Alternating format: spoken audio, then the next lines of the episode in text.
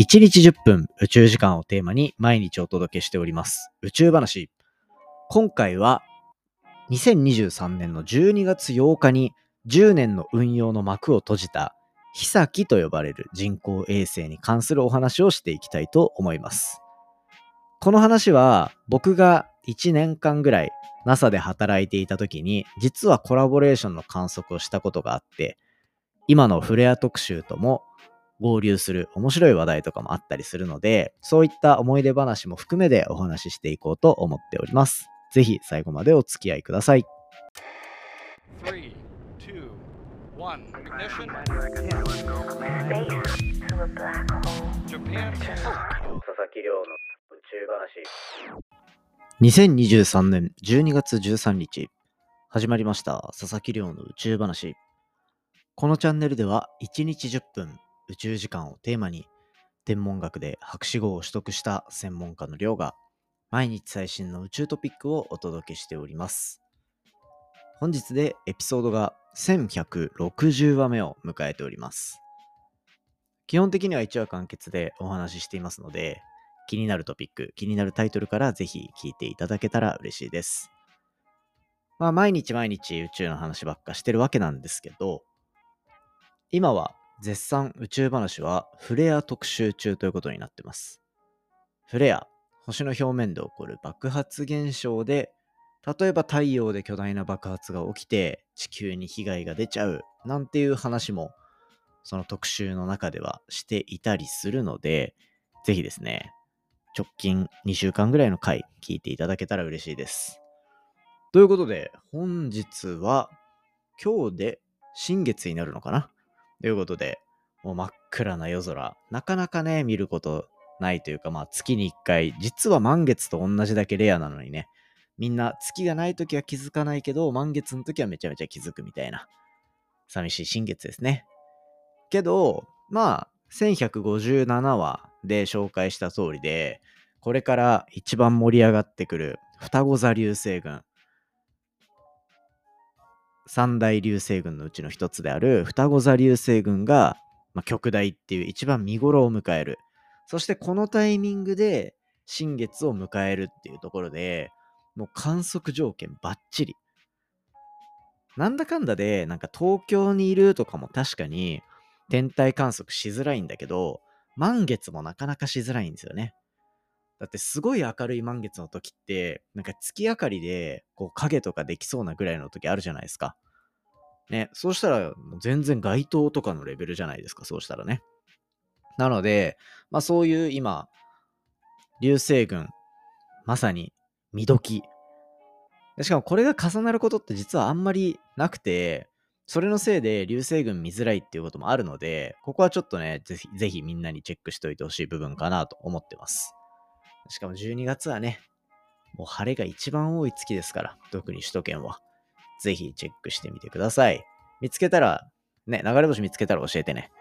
ということで、じゃあ早速本題に行きたいと思います。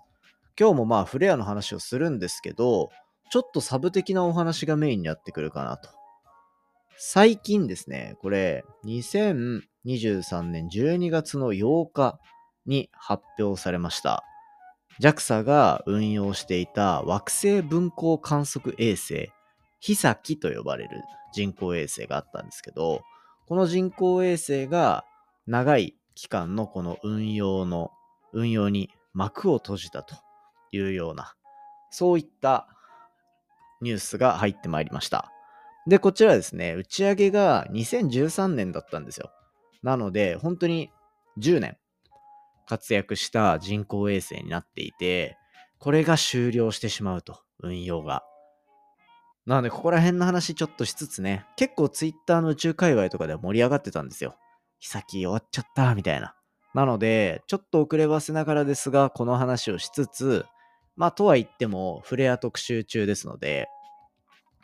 これで観測した恒星フレアの話もしていこうかなと思ってます。で、実はそこの恒星フレア観測したところに関しては、まあ、僕が卒業した、その業界にいなくなってからの後に論文発表と、論文発表じゃない、学会発表かなっていうところにもなっていたと思うし、まあ、がっつりは関わっていたわけではないんだけど、僕が NASA でやった仕事のうちの一つが実はこのヒサキと絡んでいた部分があったので、こちらをちょっと紹介していこうかなと思っております。まあ、まずは、ヒサキお疲れ様ですと。ヒサキってこれ、スプリント A って呼ばれる人工衛星として打ち上がったんですよ。で、世界初の惑星観測用の宇宙望遠鏡ってことになっていて、太陽系には、まあ、内側から水金、地下木、土天海と。まあ、冥王星も、もしかしたら当時は入ってたのかな ?2013 年はさすがにもうないか。ね。っていうような状態のものを観測する、宇宙から観測する。そんな観測機になってました。だよく惑星の研究とかってこう地上の望遠鏡を使ってこうやって見えたとかっていう話があるんだけど今回このヒサキっていうのは宇宙から観測するっていうところに特徴があったんですね。しかも当時は世界初ということで。で、まあ宇宙に行くのはそれなりの理由が必要で。っていうのもやっぱり人工衛星として巨大なものをバーンって打ち上げるのにはお金もかかるし宇宙に行く意味っていうのが大事なんですよね。で、それで言うと、ヒサキはどういうそもそも光を見ていたのか、どういう望遠鏡だったのかっていうと、まあ、紫外線とか、そういったのを見るような観測装置が搭載されていたんですよ。ね、そうすると、これ、まあ、地上にいても紫外線って降り注いでくるけど、まあ、僕らの肌がちょっと焼けるぐらいの、まあ、その程度じゃないですか。けど、こういう紫外線とかエネルギーの強い放射線っていうのは地球の大気でかなり吸収されている。だから、こう上空に行ったりすると紫外線の量も強くなるし、まあこれずっと浴びてると体にも良くないっていう状態は、まあなんとなく想像つきますよね。だって日焼けですらしんどいんだもん。ね、皮膚がんがとかっていう話もあるじゃないですか。あれがまあどれだけ科学的に信憑性があるのかっていう話はまあわかんないので置いておきますけど、で、そういうのがある中で、ヒサキはその紫外線とか、そういった放射線を見て、で、こう、他の惑星で発生している磁場の特徴だったりとか、そういったところを見ていこうとしていた。そんな人工衛星でした。で、まあ10年の観測の中でどんな成果を上げてきたのかっていうところ、これね、もういろんな成果があ、いろんな成果あったよねっていうのが、もう、ヒサキの最後これ運用終了しますっていうページにたくさん書いてあるんですよ。で、あ、これもあったな、あれもあったなって結構思う部分もあって、一番、こう、一番大きい成果として、まあ近年注目されていた部分で言うと、木星のオーロラの観測ですかね。これは、ヒサキ、そしてハッブル宇宙望遠鏡、で、木星の探査機である NASA のジュノーっていうのが、それぞれ同じタイミングで木星のこれオーロラを観測したっていうところで、これは2017年とかにかなり注目度を集め、注目を集めた研究の一つでした。で、さっき言ったみたいに、ヒサキって惑星のその磁場みたいなのを観測したいっていう話なんですよ。磁場、磁力の作用。で、地球も大きい磁石だよっていう話。まあね、中学校の授業とか、これまでのポッドキャストでも話してきました。で、だから、こう、北の方向が方位磁石によってわかるみたいなところなんですが、で、そういった磁場の構造って、じゃあ他の惑星でどうなってるのみたいなところで、地球の、地球でオーロラが発生するのも、これ、太陽から飛んできた物質が地球の磁場と相互作用を起こして、そして大気にぶつかってオーロラを発生させる。ね、この間も北海道でオーロラ見えましたね。で、そういうのがあるから、まあ木星のオーロラが見つかったっていうところからも、この磁場にアプローチができるっていうことで、まあヒサキのかなりこう力の見せ所だったわけですね。で、これによって、もう地球とは比べ物にならないぐらいのエネルギーというか発光量を見せていたこのオーロラの爆発的な増光。これを確認することができたのが、ヒサキの大きな成果の一つだったっていうふうに言えるんじゃないかなと。まあ僕自身が2016年とか、そういったぐらいのタイミングから研究にね、こう片足を突っ込み始めた状態だったので、個人的なその印象としてはやっぱその木星のオーロラの話は印象に残ってるんですよ。で、あとは、これ結構最近だ。去年で多分ポッドキャストでも紹介したんですけど、妃の観測によって、これ火星の砂嵐っていうのが重要であるっていう話をしたんですよね。火星で砂嵐が発生すると、こう、火星の高層大気にあった水素の総量っていうのが増えていくみたいな。で、ここら辺の観測っていうのが水素が増えて酸素が減っていってみたいなので、砂嵐が発生することで、こう火星から大気が出ていっちゃってるんじゃないかとか、で、そこら辺の物質見えてるのから逆算するとこれ、あれ？水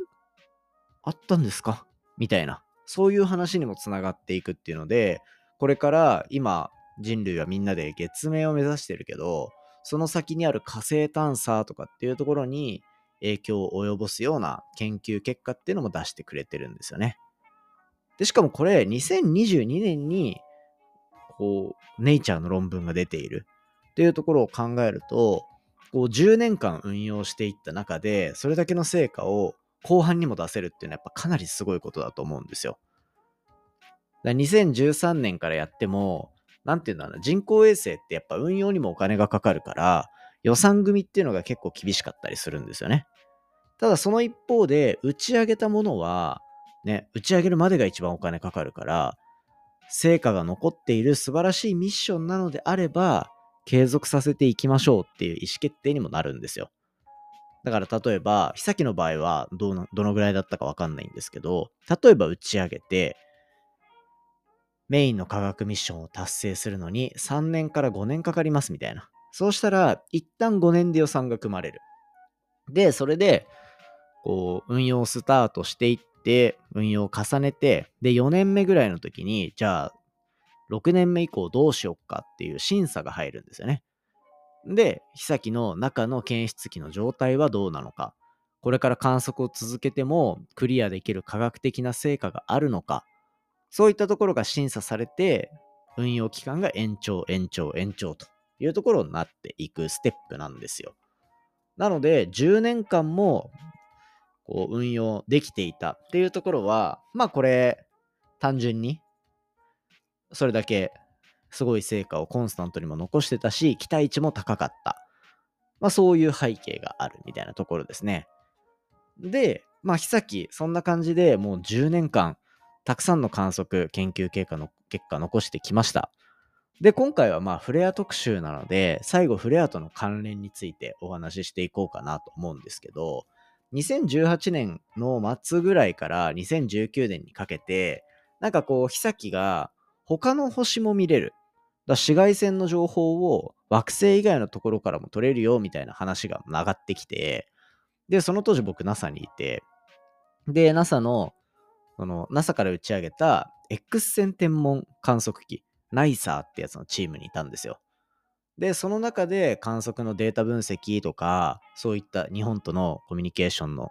ハブになるみたいなところもやっていて、で、そうしたら、こう、一緒に運用メンバーにいる中から、なんか、妃と一緒に観測できそうみたいなのがあって、観測の計画とかタイミングとかを考えて、で、実際に観測されたものをすぐに分析しに行ってとかっていうのもやらせていただいてたんですよね。で、そこの得られてた結果がかなり面白くて、で、えっ、と、例えば、そうですね、これは、惑星科学会かな？っていうところで、と実際に発表もされてると。で、これ何したかっていうと、まあ、僕が観測の対象としていたような巨大なフレアを起こす天体っていうのを、その NASA の検出機の NISA っていうやつと、それとちょっと波長が違う紫外線、X 線と紫外線っていうので、紫外線の方を日先に見てもらう。で、これの間にフレアが検出されれば、うん、イメージ的にはその X 線だけじゃなくて紫外線の情報も取れる。で、それに加えて他の情報とかも組み合わせると、こう、フレアがどういう状態なのかの解釈を深められるっていう、そういう角度で研究を進めてたんですよね。で、これが本当運よく巨大なフレアっていうのを検出することに成功して、で、そのフレアの検出研究結果から、まあ、表面で起こってる爆発が太陽のこういう部分と一緒っぽいね、みたいな解釈がどんどん進んでいったと。で、その他の構成を研究する、他の構成で起こる爆発現象を研究するって結構難しくて、で、理由が、太陽って僕たちの目の前にあるじゃないですか。ね。しかも、こう、満月とかみたいな感じで、大きさがある程度、太陽の右側、左側みたいなのを区別できますよね。けど、やっぱ遠くにある星って、そういうのができなくて、基本的には、恒星フレアっていうのが見つかったものっていうのは点でしか見えないんですよ。点。ほんとだからその点が明るくなったか暗くなったかの情報しか取れないんですよね。だからフレアが検出できたっていう話をしてるのも明るさが爆発的に増加増加してで太陽とかで見えるその光の暗くなり方とかとも一致してるからあこれはフレアだねっていうふうに判断するんですよ。だから、こう太陽みたいに爆発が起きた時に、なんか輪っかとかみたいな形が見えるかっていうとそういうことではないから、あの、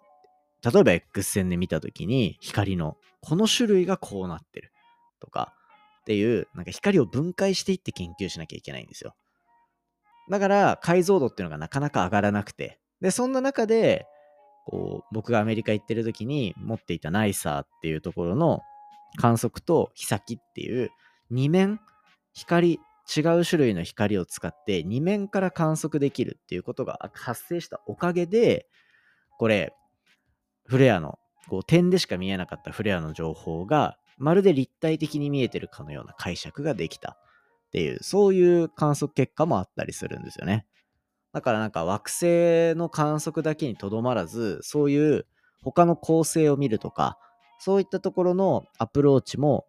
フレキシブルにやってくれてたのが実はヒサキの研究だったので、なんかこう、ヒサキが10年の歴史に幕を閉じたっていうのは、個人的にはかなり、ええお疲れ様みたいな。ね、そういう気持ちになったなっていうところですね。だから、個人的にも、その惑星観測だけじゃなくていろんなことをやってくれて、しかもちょっと一緒に分析もしたことあるっていうところを考えると、うん、かなり感慨深いなという、そんなお話でございました。ちょっとね、最後、ふわっとしちゃったんですけど、あの、そういう、まあ、新しい、ね、新しい人工衛星が打ち上がるものもあれば、ミッションが終わるものもあるっていう、そういう、まあ、輪廻転生じゃないけど。で、次のミッションに、そういう妃先の成果とかが反映されて、また提案されて、妃先の10倍、100倍、感度のいいものが出てくるとかね。そういう研究も今後出てくるかなと思うので、そういったのが出てきたら、まあ、どういう活躍が期待できるのかとか、キサキのこういうところが良かったからこうなってるらしいみたいなのは、ポッドキャストでいろいろお話ししていけたらいいかなと思っております。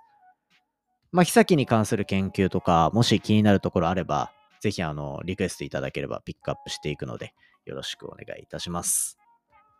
ということで、本編は以上になります。今日は12月13日水曜日っていうことで、水曜日は何の日ですか？覚えてますか？水曜日は僕がもう一つやってるポッドキャストチャンネルですね。隣のデータ分析屋さんの更新日となっております。こちら、ぜひ皆さんにチェックしていただきたいですね。前回、夜遊びがどうやって売れたのかみたいなデータ分析したんですけど、今回はデータ分析のポッドキャストのもう神みたいな番組があって、そことのコラボエピソード。だみんなの仕事とか、仕事の周りでデータ触ってる人いるよな、みたいなところと、かなり直結する話になってくるんじゃないかなと、睨んでますので、こちらぜひ楽しみにしておいていただけたら嬉しいなと思っております。だいたい19時頃公開されるので、ぜひチェックしてみてください。今回の話も面白いなと思ったら、お手元のポッドキャストアプリでフォロー、フォローボタンの近くにある星マーク、こちらからレビューいただけたら嬉しいです。番組の感想や宇宙に関する質問については、Twitter のハッシュタグ宇宙話、または Spotify の Q&A コーナーから、じゃんじゃんお寄せください。また Apple のレビュー等もガンガンお待ちしております。それではまた明日お会いしましょう。さようなら。